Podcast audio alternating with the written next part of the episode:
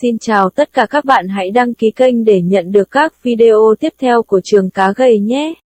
Phần 6, mục 4, playhouse quyền được đặt cược sau cùng. playhouse đến với nghề kinh doanh qua con đường bài xì rách, nghe vậy chứ không lạ lắm. Bởi vì thực tế có mối tương quan giữa hai hoạt động này, vấn đề không phải ở chỗ thành đạt trong kinh doanh gắn liền với may mắn trong bài bạc, mà ở chỗ thắng lợi trong hai hoạt động này có liên quan đến vấn đề chiến lược và kỷ luật chứ không phải may mắn. May mắn đóng vai trò chỉ trong một thời kỳ ngắn rồi các biện pháp quản lý tiền sẽ tạo ảnh hưởng mạnh vốn có để trung hòa. Sau khi các sòng bạc phát hiện hội xì rách của Hầu, anh tìm một con đường khác để áp dụng lý thuyết xác suất để tạo ra tiền. Anh nhận thấy có thể kiếm lời qua những sai biệt giá trên thị trường hợp đồng được chọn.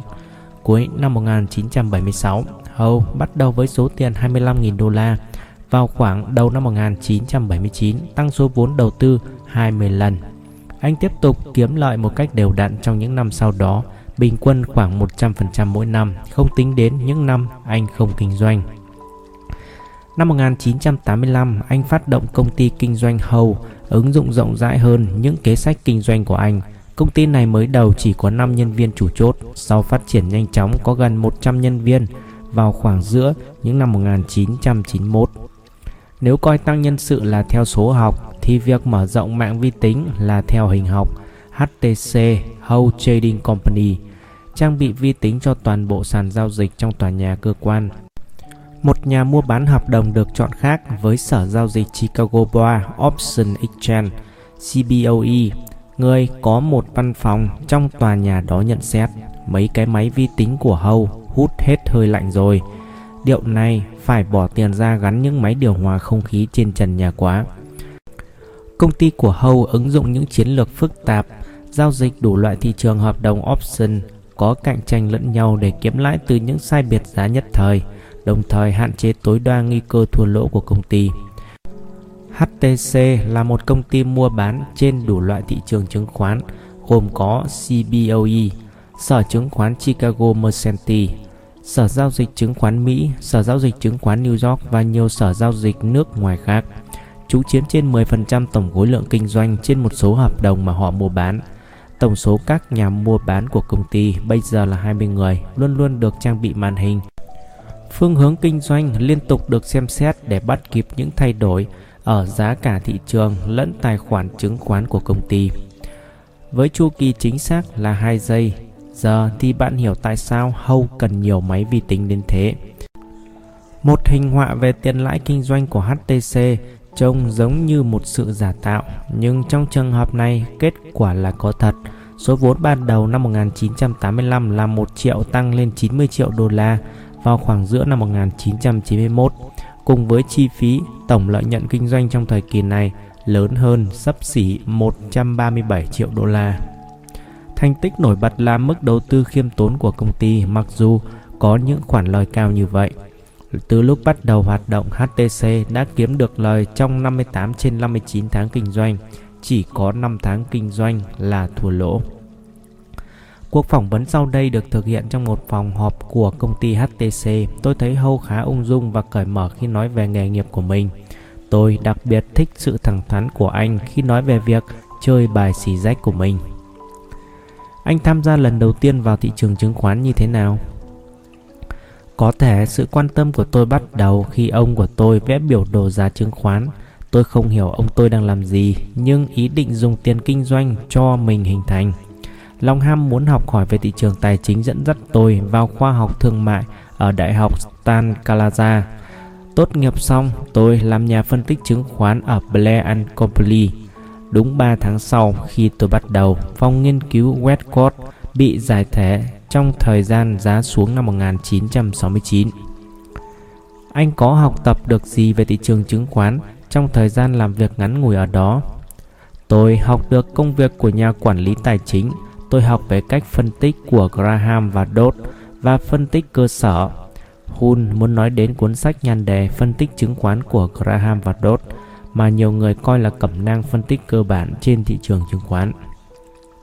Tôi thiết nghĩ phương pháp đó khá chủ quan, không thể mở rộng hay hệ thống hóa nó được, thế là tôi không muốn học về nó nữa. Sau khi anh mất việc, anh có tìm được việc nào khác như là nhà phân tích? Không, tôi xin được một công việc liên quan đến các máy vi tính lớn. Tuy nhiên, công việc này về cơ bản là khía cạnh của kinh doanh và tôi say sưa công việc phân tích. Sau khoảng một năm, tôi đi xin một việc trong ngành nghiên cứu hoạt động thị trường trong công ty Caser Semmer. Lúc đó tôi rất mê chơi bài xì rách qua cuốn sách nhăn đề Hạ người làm cái của Ed Thor. Năm 1971 đến năm 1975, tôi thường xuyên ghé các sòng bạc ở Nevada. Thời gian đó anh sống ở Nevada à? Không, tôi sống ở California, nhưng nếu có dịp là đi chơi xì rách ngay. Thời gian đó có thể tôi sống mỗi tháng tới 5 ngày ở Nevada. Những gì tôi có được khiến tôi biết ơn Nevada. Không những nó tạo cho tôi vốn kinh doanh ban đầu mà kinh nghiệm chơi bạc còn dạy tôi được nhiều điều giúp tôi trở thành một nhà kinh doanh thành đạt. Về phương diện nào đó, cuốn sách của Thor có góp phần gì cho sự thành đạt trong kinh doanh của anh không? Cuốn sách đó đã dạy tôi phương pháp chơi bài xì rách. Nếu không có kiến thức này, chắc hôm nay tôi không phải là nhà kinh doanh ngành này. Cuốn sách đã nêu được kế sách cơ bản nào? Theo luật chơi cơ bản của xì rách, người làm cái có quyền tố sau cùng. Tuy nhiên, nếu có nhiều quân bài nhỏ được chia, tức là cỡ bài có nhiều con 10 và con rách, thì lợi thế có thể ngả về người tố theo tỷ lệ 1 đến 2%. Con 10 chỉ giá trị điểm của quân bài đó và tính luôn tất cả những quân bài Tây đều là 10. Mục đích của bài si rách là tìm tổng số điểm trên quân bài cao hơn người làm cái, nhưng không được quá 21. Mỗi quân bài có giá trị điểm tương đương với mặt bài, ngoại trừ những quân bài Tây là được tính 10 điểm. Quân được tính là 1 hoặc 11 tùy theo người chọn. Si rách là ván bài hai lá con át và một quân bài 10 điểm. Nếu người chơi được chia xỉ rách, người ấy thắng 152 lần tiền đặt cược, trừ phi người làm cái cũng rút được bài như vậy. Trường hợp này coi như hòa. Nếu người làm cái rút được bài xỉ rách, tất cả người chơi đều tự động thua. Người chơi có thể rút nhiều bài theo ý muốn chừng nào tổng số điểm vẫn còn dưới 21. Nếu tổng số này vượt quá 21, anh ta tự động thua. Quân 10 và quân át có càng nhiều trong cỗ bài càng có cơ hội cho người chơi. Có phải đó là chuyện có liên quan đến việc theo dõi các quân bài và đặt cá độ rất nhỏ hoặc không đặt gì cả hễ khi nào thấy vắng số lượng tương đối lớn các quân át và quân 10? Đúng vậy, cơ bản tôi đã làm như vậy. Theo phương pháp này tôi đặt cá độ có thể 5 lần một giờ. Tôi tưởng tượng bàn xí rách là nơi anh ngồi và được phát bài liên tiếp. Theo cách nhìn nào đó, làm sao anh cá độ một cách có chọn lựa mà không tỏ ra bị hớ? Phương châm của tôi là chỉ chơi ở ván nào có ưu thế. Tôi đứng lùi lại và đếm ngược số. Bạn có thể không làm vậy nếu bạn đặt cá độ với số tiền nhỏ. Dùng phương pháp này, anh có nhanh chóng thành công không? Lúc đầu tôi chỉ đặt cược khoảng 50 cửa và thế là mất trắng. Lúc đó tôi nghĩ đến việc tính toán xem bao nhiêu cửa đặt cược sẽ đảm bảo cuối cùng tôi là người thắng cuộc. Nói cách khác, lý do 50 cửa đặt cược không đạt hiệu quả là vì 50 là con số quá nhỏ và vẫn khó có cơ hội thắng cuộc. Đúng, tôi biết rằng nếu tôi tiếp tục chơi với quyền tố bài sau cùng, cuối cùng thế nào, tôi cũng vươn lên. Theo lời khuyên của Thor, tôi bắt đầu vốn 120 đô la và đặt cược giữa 1 đô la và 4 đô la. Sau 2 năm, tôi lên tới 10.000 đô la. Khoảng thời gian này, tôi kết bạn với một tay chơi xì rách khác thông tin cho tôi về một hội gồm những tay chơi khá xuất sắc. Anh ta nói đây là một hội kín cho nên tôi không thể cho anh biết tên hội trưởng, nhưng tôi sẽ nói cho ông ấy biết tên của anh. Có thể ông ấy sẽ liên lạc với anh. Hai tháng sau, bạn tôi qua đời vì tai nạn ô tô. Tôi tưởng rằng cơ hội tiếp xúc với hội đó thế là hết. Khoảng một năm sau, người tổ chức của hội gọi điện cho tôi. Thực sự là trong thời gian trước đó tôi có thử lập một hội riêng cho tôi. Tuy nhiên tôi không thành công trong việc chiêu mộ các tay bài bạc lão luyện. Chẳng hạn có một lần chúng tôi định sẽ gặp nhau ở khu Sahara thuộc Las Vegas Thành phố mà chúng tôi thường chơi bài ở đó. Một tay chơi lại chỉ biết một Sahara ở Lake Tahoe. Thế là anh ta mò đến đó. Suốt tần liền chúng tôi không thể biết được anh ta ở xứ sở nào Tại sao anh thích làm việc với hội thay vì tiếp tục xô chơi solo? Dù bạn đang chơi xì rách hay kinh doanh, khả năng có lời của bạn phụ thuộc vào quyền đánh cuộc sau cùng của bạn và số lần mà bạn áp dụng quyền đó. Làm việc với hội có hai cái lợi. Thứ nhất, sau một tuần chơi, cơ may vươn lên của bạn là 2 trên 3 bằng cách kết hợp vốn làm cái với người khác. Tổng số ngày kinh doanh của bạn sẽ tăng gấp đôi và do đó khả năng thắng cuộc sẽ tăng lên 3 trên 4. Bạn liên kết với càng nhiều tay chơi, cơ hội giành được chiến thắng càng lớn. Nói cách khác, nếu anh làm cái bằng cách tăng mạnh số lượng tiền đánh cược, khả năng thắng lợi gần như chắc chắn. Như thế là anh đã tạo ra một sòng bạc mini trong một sòng bạc vậy, mà sòng bạc đó lại có những tay đặt cược liều lĩnh. Thuận lợi còn lại mà anh muốn nói là gì vậy? Làm việc theo nhóm cho phép bạn tăng số tiền đặt cược tối đa. Về lý thuyết mà nói, số tiền đặt cược lớn nhất có thể bằng 1 phần 50 số vốn của bạn. Nếu có 1.000 đô la, tiền đặt cược lớn nhất của bạn phải là 20 đô la. Tuy nhiên, nếu 5 người chơi hợp lại với vốn mỗi người là 1.000 đô la, tiền cược tối đa tăng lên 100 đô la. Anh đang cho rằng mỗi người có thể xác định số tiền đánh cược tối đa của mình dựa vào số vốn hùn hạp của tất cả người chơi mà không làm gia tăng nguy cơ thua lỗ. Đúng vậy. Hội có chấp nhận anh là thành viên không? Để trở thành hội viên, hội đã đưa ra một loạt kiểm tra. Tôi nghĩ tôi là một tay chơi bài có hạng nhưng tôi đã không qua những cuộc kiểm tra đó. Để trở thành hội viên, tôi phải phát triển kỹ năng của tôi. Điểm yếu của anh là gì? Tôi yếu đủ các mặt, tôi có một số sai lầm trong đường hướng cơ bản. Tôi đếm bài không nhanh, tôi đã không đánh giá chính xác các cỗ bài. Làm sao anh đánh giá được kích cỡ của cỗ bài? Các sòng bạc dùng tiêu biểu 4 cỗ bài, hội đã sử dụng 8 cỗ bài khác nhau theo sự gia tăng từng nửa cỗ bài. Bạn sẽ tập nhận dạng những sấp bài khác nhau này cho đến khi bạn có thể phân biệt được chúng. Hội đã dùng phương pháp nào để đếm bài? Họ đã dùng một phương pháp gọi là tính điểm gia tăng River. Con 2, 3 và 6 được cho giá trị là 2, con 4 giá trị là 3, 5 giá trị là 4, 7 giá trị là 1, 8 giá trị là 0, 9 giá trị là âm 2 và 10 giá trị là âm 3. Quân át được giữ làm điểm tính riêng. Điểm càng cao tức là những quân bài cao hơn chưa được chia thì càng có lợi cho người chơi. Tính điểm phải được tiêu chuẩn hóa bởi số lượng bài còn lại phải không? Đúng vậy, điểm thực là điểm ban đầu được chia cho số lượng các cỗ bài còn lại. Như vậy nếu điểm ban đầu là 10 và có hai cỗ bài còn lại, điểm thực là cộng 5. Nếu chỉ có nửa số bài còn lại Điểm thực là cộng 20, điều khiến bạn quan tâm là mật độ các quân bài cao có trong cỗ bài chưa được chia. Tho có dùng phương pháp tương tự trong cuốn sách của ông ta không? Tho đã bắt đầu bằng một điểm số 10 và không phải 10. Trong cuốn sách thứ hai của ông, ông viết lại rằng những quân bài 2 đến quân bài 6 có giá trị là cộng 1, quân bài 7, 8 và 9 là điểm trung hòa. Còn quân 10 và hình có giá trị là âm 1. Như vậy, về cơ bản tính điểm gia tăng River chỉ là phiên bản phức tạp hơn của phương pháp Thor. Đúng vậy, có một sự cân đối cơ bản giữa mức chính xác và khó khăn trong việc giữ điểm số. Ngay cả phương pháp River cũng không đại diện cho giải pháp tối ưu dựa trên lý thuyết xác suất. Nhưng nếu phương pháp tính điểm bạn dùng phức tạp hơn và thế là được coi chính xác hơn, bạn sẽ có chiều hướng phạm nhiều sai lầm hơn. Theo dõi điểm số thực có khó khăn không? Phải luyện tập thật nhiều và bạn phải có kỷ luật. Ngoài ra, bạn phải phát triển cách suy nghĩ màu lẹ.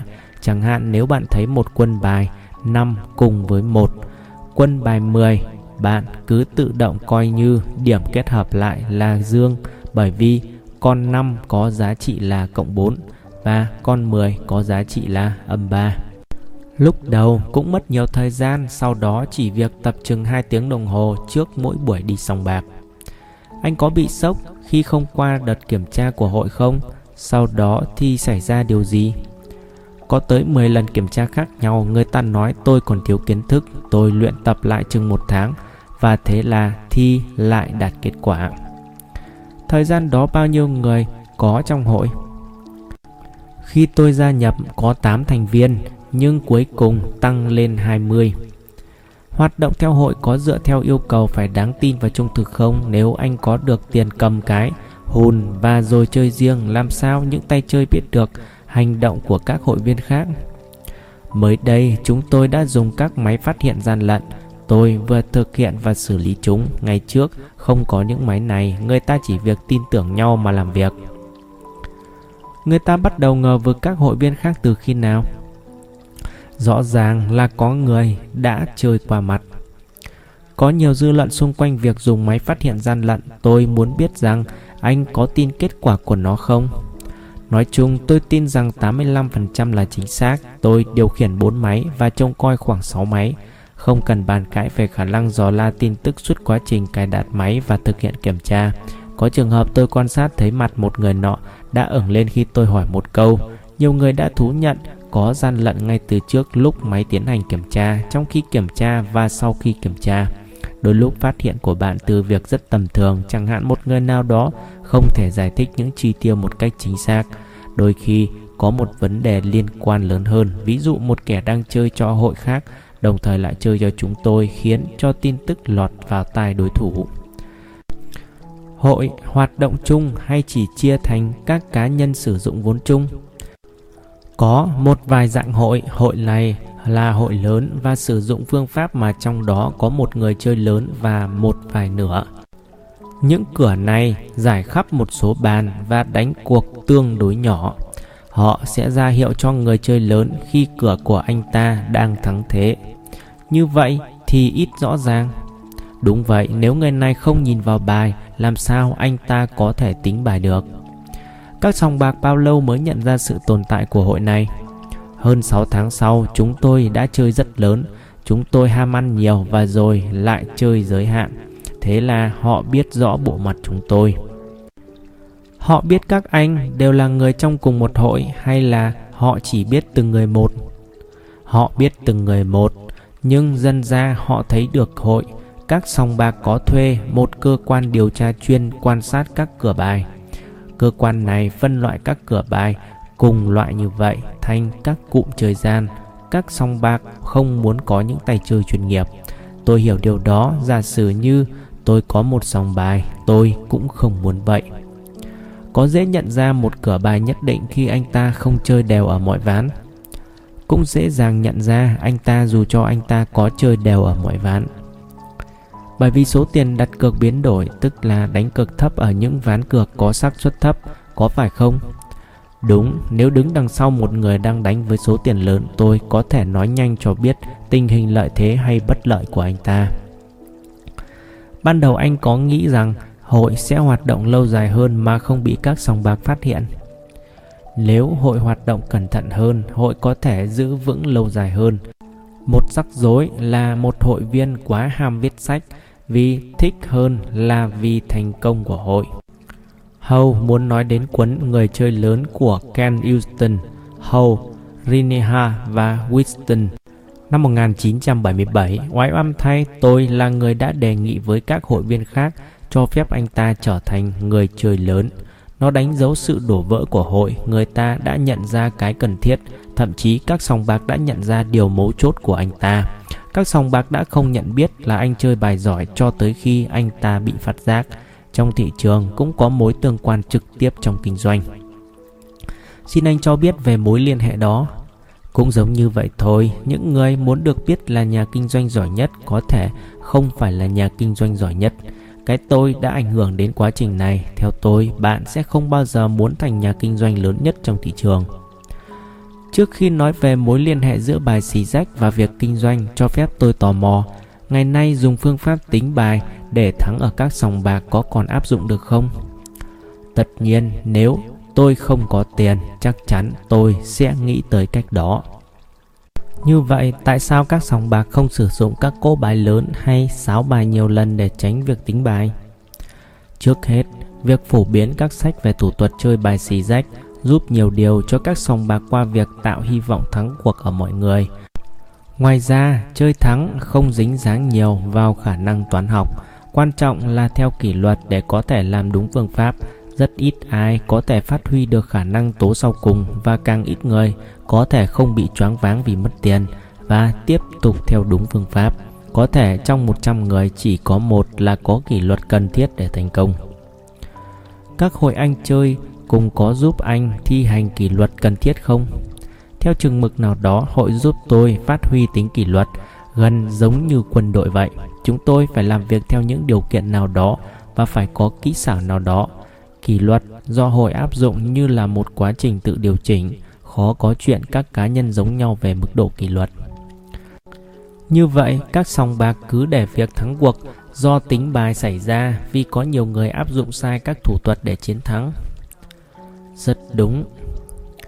Kinh nghiệm chơi xì rách nào mà anh tin là đóng góp cho thành công kinh doanh của anh? Kinh nghiệm những lần thua bài liên tục nhưng vẫn cố tâm đi theo phương pháp bởi vì tôi hiểu rằng quyền được đánh cực sau cùng giúp tôi nhiều điều khi bước vào thị trường chứng khoán. Ngoài ra, kinh nghiệm hạn chế rủi ro cũng rất có lợi trong chơi bài xì rách. Dù khi bạn có được quyền tố bài sau cùng nhưng thua lỗ lớn vẫn đến với bạn. Khi xảy ra như vậy, bạn nên cắt giảm số tiền cược để tránh sạch tay. Nếu thua nửa số tiền vốn, bạn phải cắt giảm một nửa số tiền đặt cược. Khi bạn thua bài đầu, làm như vậy thật là khó, nhưng điều này cần thiết để bạn tiếp tục sau này. Theo lối diễn tả của anh, bài xì rách rất giống với kinh doanh. Đúng thế, điều cần thiết là biết tính toán và quản lý tiền để đảm bảo tiếp tục chơi mọi thứ khác rồi sẽ ổn thỏa. Việc gì xảy ra sau khi hội đã lộ tẩy? Tôi đã áp dụng những nguyên tắc tương tự để tổ chức các hội nhỏ hơn. Tôi giữ một vốn nhỏ ở một cửa thay vì làm người chơi lớn và chơi ở những khu vực khác, chẳng hạn Atlantic City. Khi đã chán trò đi đi lại lại, tôi thử tìm những phương pháp khác dựa trên lý thuyết xác suất. Có thời gian, tôi thử chơi bài xì tố, nhưng nhận thấy rằng mặc dù tôi đã sử dụng tất cả các công thức, nhưng tôi cũng không có được những kỹ năng tương ứng. Một khi tôi tham gia và đặt cược lớn, mọi người chần chừ, còn khi tôi tháo cái, mọi người liền ở lại. Chơi bài xì rách, các quy tắc buộc phải tuyệt đối tuân theo. Người chia bài phải rút một con bài khác hoặc thôi tùy theo số điểm bài của người đó. Trong khi ở bài xì tố người ta được chọn lựa nhiều hơn và hiểu được đối phương là yếu tố quan trọng như vậy dù cho theo tính toán bạn có quyền đấu tố sau cùng, bạn cũng sẽ mất nó nếu người khác có thể đọc đúng cảm nghĩ của bạn. Không biết tôi nói vậy có đúng không? Đúng vậy, bạn mất quyền đấu tố sau cùng. Tháo cái là yếu tố cần thiết trong cuộc chơi. Có một nhà toán học viết một cuốn sách rất hay về thủ thuật chơi bài xì tố, nhưng ông ta cũng không thể chơi bài xì tố một cách thắng lợi. Anh có cho rằng một số nhà đầu tư trên sàn thành công vì họ biết cách hiểu người khác. Hoàn toàn đúng, theo chừng mực nào đó bạn có thể thấy khi người tham gia thị trường khác gặp khó khăn, nói cách khác, anh ta đưa giá ở mức 1 phần tư và bạn chỉ biết được rằng anh ta cần phải rút lui. Như vậy, dù bạn muốn mua ở mức 1 phần tư cũng sẽ chờ bởi vì bạn biết thế nào rồi, anh ta cũng sẽ hạ giá thách xuống còn 1 phần 8. Tuy nhiên, cách này không bao giờ là yếu tố quan trọng trong kinh doanh của riêng tôi. Phần lớn tiền bạc tôi kiếm được là kết quả của việc theo đúng giá trị của lý thuyết. Anh thực sự tham gia kinh doanh khi nào? Trong thời gian tôi tham gia chơi bài xì rách, tôi đã bắt đầu thực hiện một số mẫu định giá các hợp đồng option. Mẫu của anh có giống các mẫu tiêu chuẩn như Black Châu không? Năm 1973, mẫu này mới được xuất bản trên báo Tôi không đọc sách báo, cho nên năm 1975 tôi vẫn đang loay hoay với mẫu của tôi, trong khi mẫu này đã được triển khai. Cuối năm 1976, tôi xin làm nhân viên mua bán trên sở giao dịch chứng khoán Pacific. Phương pháp kinh doanh của anh là gì? Hàng ngày tôi chạy một chương trình tạo ra những bảng tính giá theo lý thuyết. Nó cho tôi biết hợp đồng được chọn nào đang ở một giá chứng khoán nào. Tôi cầm những tờ bảng tính này đi khắp các thị trường và hệ khi một hợp đồng được chọn nào đó dao động giá so với mẫu lý thuyết của tôi, tôi liền mua và bán nó ngay. Như vậy lúc mới kinh doanh hợp đồng được chọn, anh tìm kiếm những hợp đồng được chọn nào chênh lệch giá so với giá trị lý thuyết của chúng. Đúng vậy. Điều này làm nảy sinh một vấn đề thú vị vì giá trị theo lý thuyết dựa trên biến động giá của thời kỳ trước cho nên phương pháp này không có nghĩa rằng trong việc phỏng đoán các biến động tương lai thì các biến động của thời kỳ trước tốt hơn biến động tiềm ẩn. Về chi tiết của các khái niệm này xem phần phỏng vấn của Joey Ritchie. Đúng vậy, kinh nghiệm cho thấy biến động mặc nhiên tốt hơn biến động theo thời kỳ trước trong việc phỏng đoán biến động thực trong tương lai. Như vậy, làm sao anh có thể kinh doanh có lãi khi dựa trên sai biệt giá theo mẫu của anh? Điều mấu chốt là giá trị tương đối. Bạn sử dụng mẫu nào không quan trọng, chừng nào bạn áp dụng nó đều đặn qua tất cả giá về hợp đồng được chọn. Điều khiến tôi lo là giá các hợp đồng được chọn có liên quan với nhau. Tôi sẽ điều chỉnh những giá đúng theo mẫu sao cho giá mặc nhiên ngang hàng với giá thị trường. Chẳng hạn nếu mẫu giá cho biết giá hợp đồng được chọn đúng là 3 nhưng hợp đồng được chọn đó thực sự lại đang giao dịch với giá 3 1 phần 2. Lúc đó tôi sẽ tăng số biến trong bản mẫu để cho hợp đồng được chọn đó cũng sẽ được định giá là 3 1 phần 2. Một khi bạn điều chỉnh như vậy, tất cả các giá trị hợp đồng option khác phải tương ứng với thị trường. Sau đó tôi sẽ chỉ mua những hợp đồng mà được giao dịch với giá rẻ hơn và bán những hợp đồng đó với giá đắt hơn. Nói cách khác, không phải chúng ta đang nói về việc quan sát xem thị trường có tranh giá với bản mẫu giá không, mà là vấn đề các hợp đồng được chọn riêng lẻ trong một thị trường nào đó có chạch giá với nhau không? Đúng vậy, tôi muốn nói rằng lúc trước tôi kiếm được tiền phần lớn là nhờ vào những kiểu kinh doanh như thế. Ngoài việc thực hiện các bản mẫu theo tính toán để đánh giá biến động giá trên thị trường tương lai chưa xác định qua sử dụng biến động trong quá khứ, có cạm bẫy nào khác qua việc sử dụng các bản mẫu này không? Hầu hết các mẫu giá đều cho thấy tất cả các hợp đồng được chọn chứng khoán đi theo một sự phân phối bình thường.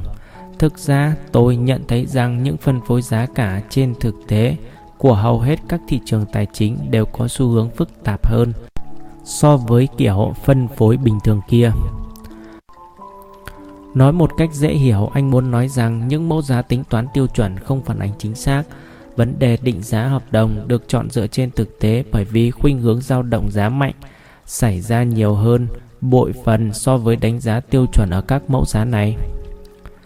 Có nghĩa là một người lên mua hợp đồng option không có chênh lệch giá hơn là dựa vào bản mẫu nào đó. Đúng vậy, nhất là trong các tình huống chuyển nhượng không ngờ. Như vậy, không thể mắc sai lầm khi bán một hợp đồng được chọn không chênh lệch giá đối với một hợp đồng khác một cách sẵn sàng quá mức cần thiết. Rất đúng đối với tất cả các loại hợp đồng nếu bạn tin tưởng vào bản mẫu, bạn sẽ bán nhiều hợp đồng được chọn này hơn. Làm như vậy anh có bị lỗ không? Không, tôi kiếm lãi rất đều. Việc bán các hợp đồng được chọn không đúng giá chỉ tạo ra lời một cách đều đặn chừng nào tai họa chưa xảy ra. Nếu xảy ra, bạn mất tất cả, thậm chí còn lỗ. Áp dụng phương pháp này, anh có gặp may khi tránh được tai họa không?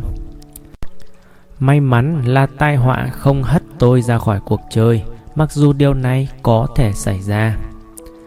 Anh có thể cho tôi một ví dụ. Năm 1981, tôi tài trợ cho một nhà mua bán ở sở giao dịch chứng khoán Mỹ. Anh ta bán những hợp đồng được chọn không đúng giá trong một vụ chuyển nhượng. Tôi đã mất một phần ba vốn của tôi trong vụ duy nhất đó. Tôi đã quản lý rất tốt, không may khoảng một tuần sau lại bị lỗ một vố đau nữa trong một hợp đồng mua bán chứng khoán không đúng giá ở Kennecott.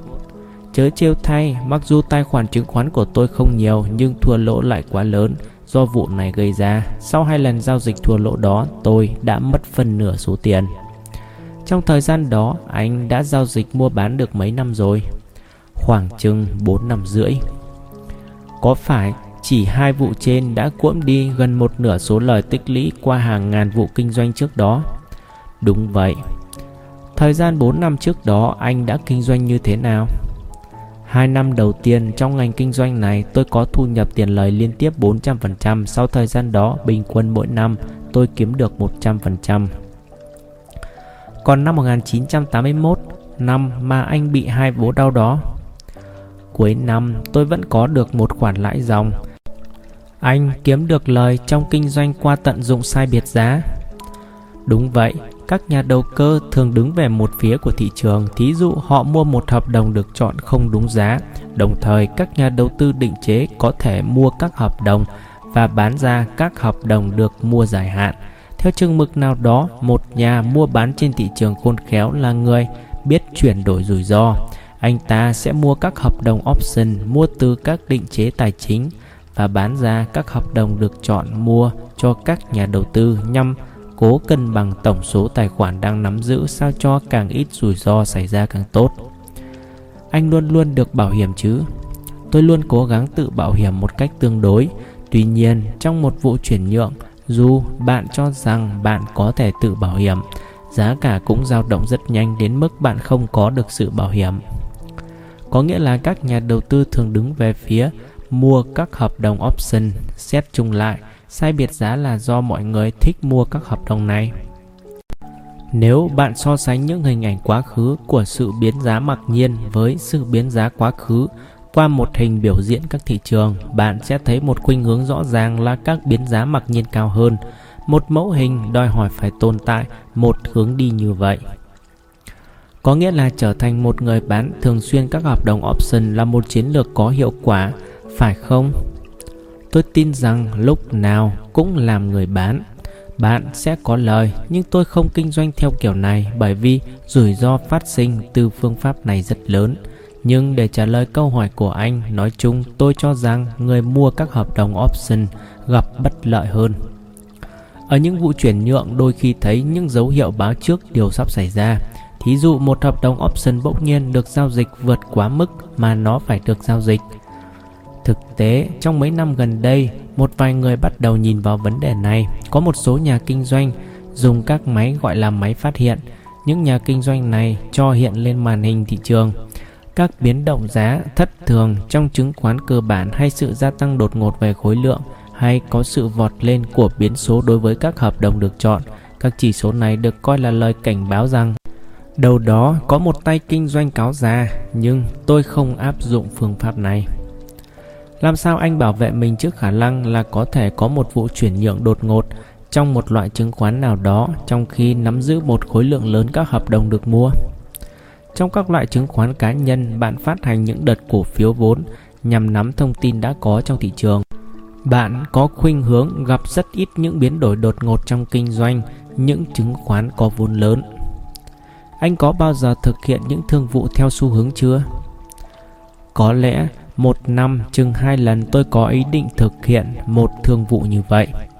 Mặc dù ý tưởng kinh doanh kiểu này không rộng rãi lắm, nhưng chúng thường tỏ ra là phù hợp. Xin anh cho một ví dụ.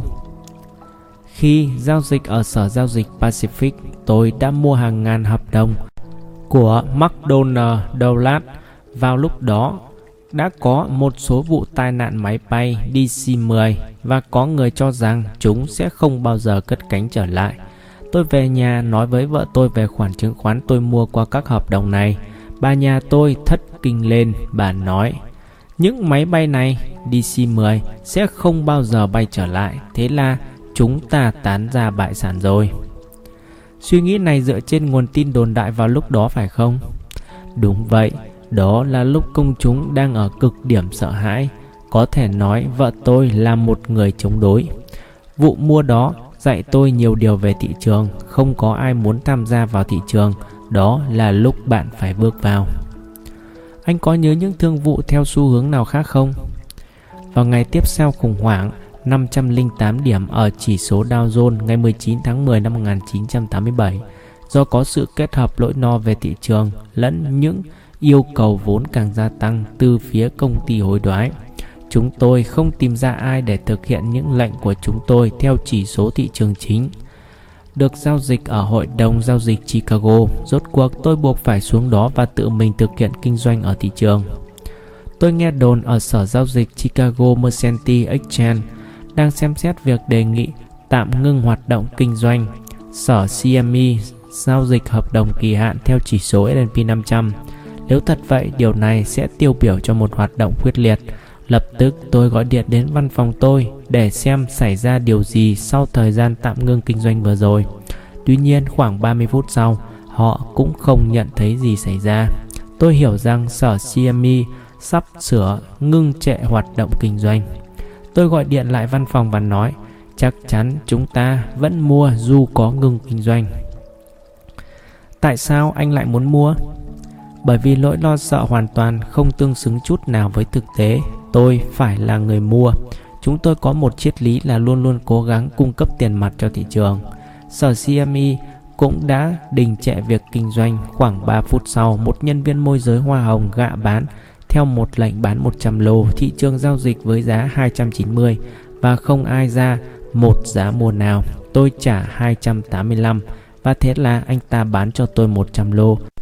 Mấy phút sau, anh ấy bán cho tôi 50 lô khác cùng giá đó. Đó là những thương vụ duy nhất giao dịch ở giá 285.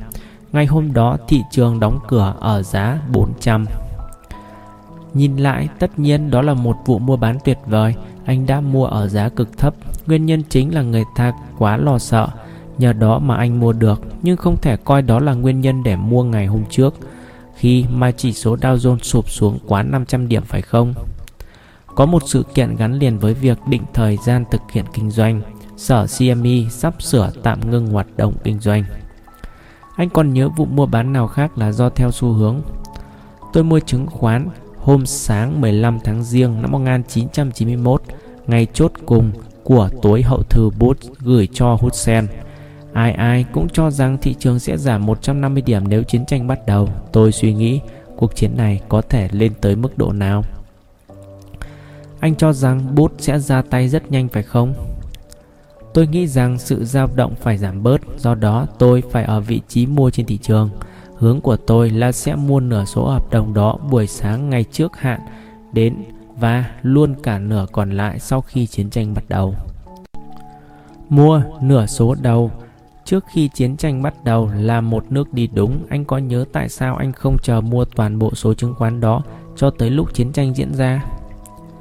Do hoang mang lo sợ và sự bấp bênh trong thị trường, người kinh doanh chính yếu của tôi đặt hợp đồng đó trong tài khoản của LTC.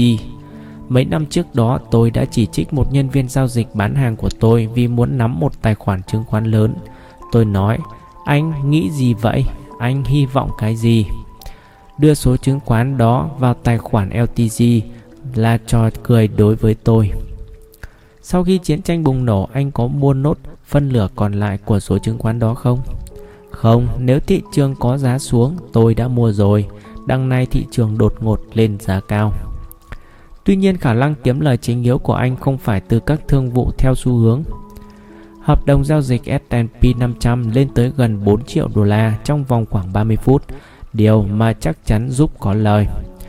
Nhưng những kiểu hợp đồng đó chỉ tạo khoảng 5% tổng số lãi kinh doanh của công ty. Phương pháp cơ bản của chúng tôi là vẫn mua các hợp đồng dưới giá trị và bán với giá trị cao hơn. Chung quy là vẫn trở về triết lý chơi bài xì rách, tức là nếu bạn có lợi thế, bạn sẽ kiếm được nhiều tiền hơn bằng cách thực hiện nhiều trao đổi. Chiến lược của anh có thay đổi từ khái niệm cơ bản là mua các hợp đồng option rẻ và bán các hợp đồng đắt không? Nhanh tay nhanh chân, lại có tính quan trọng hơn nhiều và chiến lược trở lên phức tạp hơn nhiều. Có phải bởi vì những trò đơn giản đã hết thời? Đây luôn luôn là một cuộc đua ngựa, nếu bạn không chạy nhanh, người ta sẽ đuổi kịp bạn. Bây giờ, anh phải tập trung ở các hợp đồng đa thị trường, thay cho các hợp đồng trong một thị trường, đúng không? Sai biệt giá trong cùng một thị trường đã biến mất phải không? Hoàn toàn đúng vậy, tiền lãi của bạn sẽ rất nhỏ nếu bạn không kinh doanh ở nhiều thị trường. Nhiều công ty chính khác như CRT đang ứng dụng các sách lược kinh doanh tương tự. Anh có thấy là anh phải cạnh tranh với những công ty khác để giành lấy thương vụ không? Làm sao các anh tránh dẫm đạp lên nhau? Bạn phải nhận ra ai đang điều khiển thị trường, không ai sẽ có mặt nếu không có các hội đầu tư giao dịch mua bán. Họ cần thiết phải thay đổi những rủi ro họ đã mắc phải trước đó, còn chúng tôi đứng phía bên kia. Ngoài ra, cái khác của chúng tôi với các công ty mà anh nhắc đến là ở chỗ chúng tôi mong đợi số đền bù rủi ro ít hơn. Có nghĩa là thế nào? Những năm tháng làm nhà mua bán trên sàn giúp tôi trưởng thành. Tôi là một tay giao dịch thuộc loại chậm chân nhất. Những người khác luôn luôn là người đầu tiên bắt kịp thị trường chính, do đó tôi phải xem xét ở thị trường khác. Tôi sẽ bù đắp một hợp đồng giao dịch ở một thị trường mà không tương ứng bằng. Thí dụ, nếu các hợp đồng option ở OEX được định giá cao và người được lời là người bán, họ sẽ bù đắp những chứng khoán này trong hợp đồng S&P 500. Thay vào đó, tôi sẽ bảo hiểm xong tài khoản ở Sở Giao dịch New York Future Exchange và MME bởi vì các nhà mua bán hợp đồng OEX khác đã vớ hết các hợp đồng S&P 500. Hợp đồng OEX dựa trên chỉ số S&P 100 hết sức tương quan với chỉ số S&P 500 nhưng lại ít tương quan với các chỉ số chứng khoán khác, chẳng hạn như New York và MME. Xem qua hoạt động của anh, khó mà nhận thấy anh vẫn là một nhà kinh doanh chậm chân. Bây giờ thì có lẽ không còn như vậy nữa. Tôi đã được tự động hóa rồi, nhưng kinh nghiệm trên sàn giao dịch đã khiến tôi có khuynh hướng tìm kiếm những thị trường ít rõ ràng để bù đắp các chứng khoán giao dịch. Chúng tôi tìm những cơ hội kinh doanh giữa các thị trường ít tương quan với nhau hơn. Lúc nào anh cũng cố giữ cho toàn bộ tài sản chứng khoán của công ty về cơ bản là được bảo hiểm. Chúng tôi cố gắng có một danh sách vốn cổ phần Delta bằng zero, một danh sách vốn cổ phần được trung lập hóa liên quan đến xu hướng trên thị trường.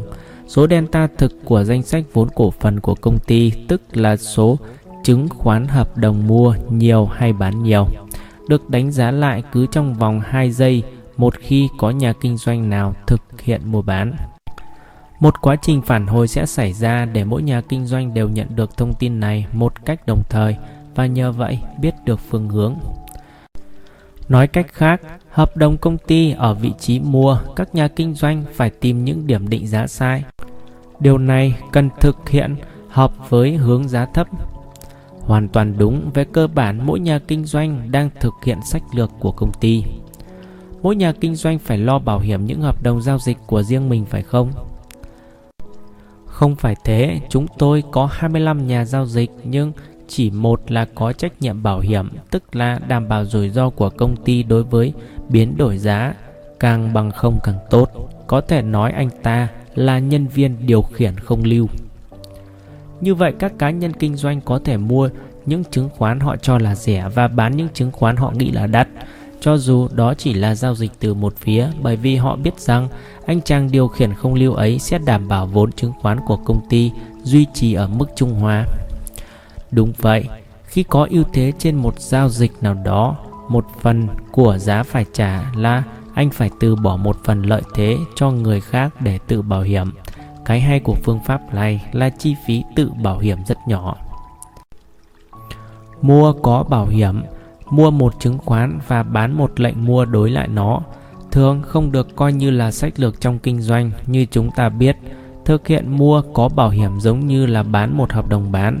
Đã từng có những luận cứ, chiến lược nào để thực hiện một hợp đồng mua có bảo hiểm, hay chỉ là bởi vì nó cho một hoa hồng kép, hay có nguyên nhân nào khác, tức là mặc dù hai giao dịch này giống nhau. Việc mua có bảo hiểm dường như là một việc làm ít rủi ro hơn là việc bán trước mua sau.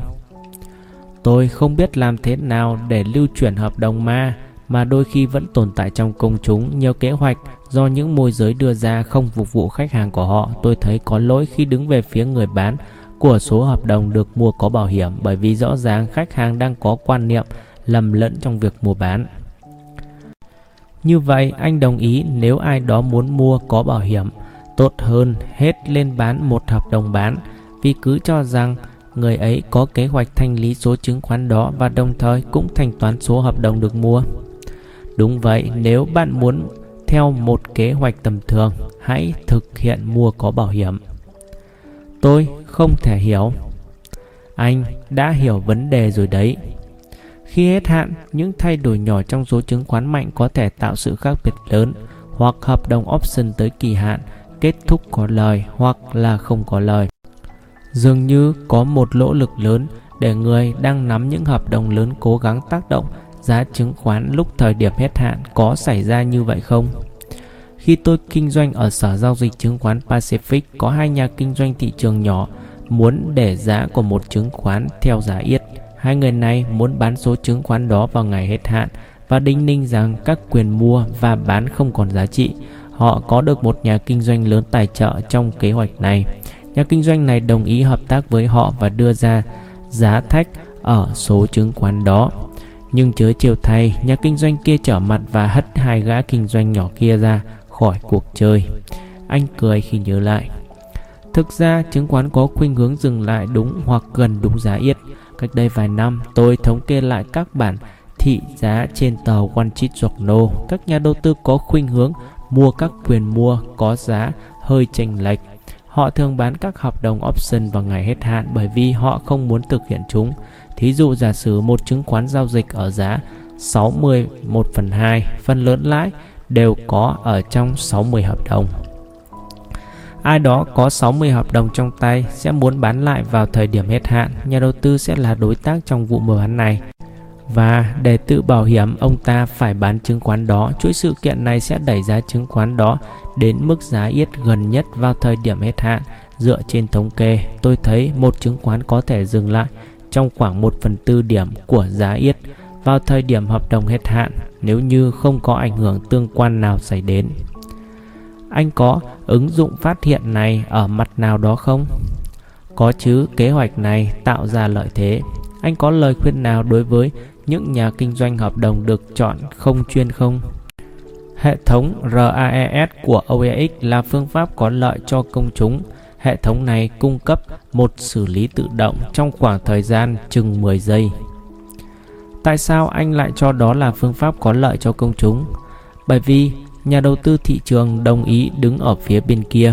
Khi thị trường biến động mạnh, các nhà đầu tư thị trường không thể cập nhật kịp thời các thị giá này, do đó khách hàng công chúng có lợi thế trong những thị trường kiểu như vậy. Tại sao một khách hàng phải tiến hành việc chọn giá mua nếu anh ta có thể sử dụng hệ thống tự động này? Hệ thống RAES chỉ chấp nhận những lệnh thi hành 10 hợp đồng hay ít hơn nếu lệnh không vượt quá mức giới hạn này. Khách hàng đó thường thích dùng hệ thống điều hành đó hơn. Anh coi yếu tố nào là đặc trưng của một nhà kinh doanh thành đạt? Người đó không để tai tới tin đồn, anh ta phải đi tìm dữ kiện, phải sử dụng một phương pháp logic và có kỷ luật để áp dụng phương pháp đó, phải biết kiềm chế cảm xúc. Còn gì nữa không? Tính bền bỉ, phải tìm những lợi thế bị cho là nhỏ, không phải bỗng dưng mà có lợi thế. Có cá tính nào được coi là thích hợp nhất để trở thành nhà kinh doanh thành đạt? Dựa trên kinh nghiệm của tôi với những nhân viên mua bán của tôi, phải nói là những người chơi bài xì rách, chơi cờ đều có thể thích hợp với nghề kinh doanh hợp đồng option. Anh có thấy những quan niệm sai lệch nào đối với thị trường không? Họ ưa nghe tin đồn, họ quá quan tâm đến chuyện ai mua hay ai bán. Họ tưởng thông tin này là quan trọng, song nó gần như chả có ích gì cả. Anh có thấy rằng kinh nghiệm từng trải của anh với hội chơi bài xì rách đã ảnh hưởng đến anh trong quá trình tiến tới một phương pháp kinh doanh theo hội. Kinh nghiệm này có ích để xây dựng một hội kinh doanh thành đạt. Khi bước vào kinh doanh, anh có nghĩ sau này mình sẽ trở thành lãnh đạo của một hội kinh doanh chứ không phải một nhà kinh doanh cá nhân không? Quả thực, lúc mới đầu, tôi nghĩ có thể tự động hóa mọi thứ và một cái máy nào có thể làm như vậy sẽ làm được tất cả. Khi nào anh mới nhận thấy điều đó sẽ không xảy ra? Tôi chưa nhận thấy được, hiện nay tôi vẫn đang dựa vào nó. Chúng tôi tưởng thưởng những ai năng nổ, chúng tôi muốn mọi người làm việc hướng về mục đích đó. Một số người ưa cho rằng ngay cả một phương pháp tồi cũng có thể có hiệu quả nếu việc quản lý tiền tốt. Câu này sai hoàn toàn. Việc quản lý tiền tốt chỉ giúp bạn mất tiền chậm hơn trong một phương pháp tồi. Thí dụ không ai có thể thiết kế một hệ thống quản lý tiền để biến mình thành trò chơi roulette, một trò chơi bài bạc, trong đó một quả banh được thả tới một bánh xe có nhiều số đang quay vòng và khi đó bạn sẽ không nắm được lợi thế. Thật ra, nếu bạn chơi theo một phương pháp tồi, bạn không có quyền ưu tiên. Cơ hội tốt nhất để thắng cuộc là áp dụng tối đa cách quản lý tiền đánh liều vào một chứng khoán nào đó bởi vì bạn mất quyền ưu tiên càng lâu, khả năng sụp đổ tài chính càng lớn. Có thể yêu cầu cơ bản nhất để kinh doanh có hiệu quả là phải có một phương pháp được định nghĩa rạch ròi, nói cách khác một phương pháp nào đó tạo cho bạn quyền ưu tiên, có thể là mua chứng khoán giá thấp và bán giá cao như trường hợp của Hầu hay có thể là phương pháp có lời hơn vốn bằng cách chọn các chứng khoán giao dịch theo xu hướng giá. Nếu không có một phương pháp như vậy, bạn sẽ lời lỗ bởi vì ưu thế là 50-50. Trước khi tính giá giao dịch, nếu bạn không rõ phương pháp bạn đang tiến hành là gì, tức là bạn không có cái nào cả. Chẳng hạn mua một chứng khoán vì anh rẻ của bạn cho tiền bạn không phải là một phương pháp. Cuộc phỏng vấn với Hầu cũng nhấn mạnh sự khác biệt giữa chơi bài và cá độ hoặc kinh doanh với quyền ưu tiên. Những người tham gia thị trường cũng có thể là đang chơi bài. Nếu bạn không có phương pháp kinh doanh là một trò bài bạc như là đánh cuộc trong sòng bạc. Nếu có phương pháp kinh doanh hoặc thậm chí bài xì rách trở thành một ngành thương mại chứ không còn là bài bạc. May mắn cho các nhà kinh doanh trong khi các sòng bạc có thể ngăn chặn các tay chơi vì họ thắng quá nhiều. Thị trường không có cách loại bỏ các nhà kinh doanh lão luyện.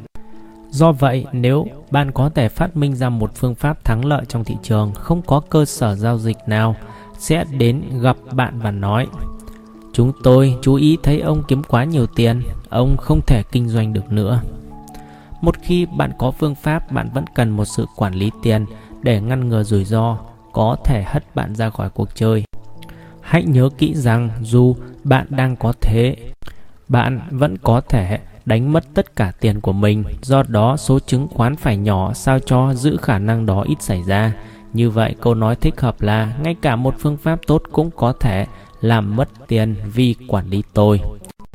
Chủ trương tương tự đang diễn tả phong phú trong cuốn Người chơi lớn của Ken Houston, cuốn sách được viết về hội chơi xì rách mà Hâu mô tả trong buổi phỏng vấn.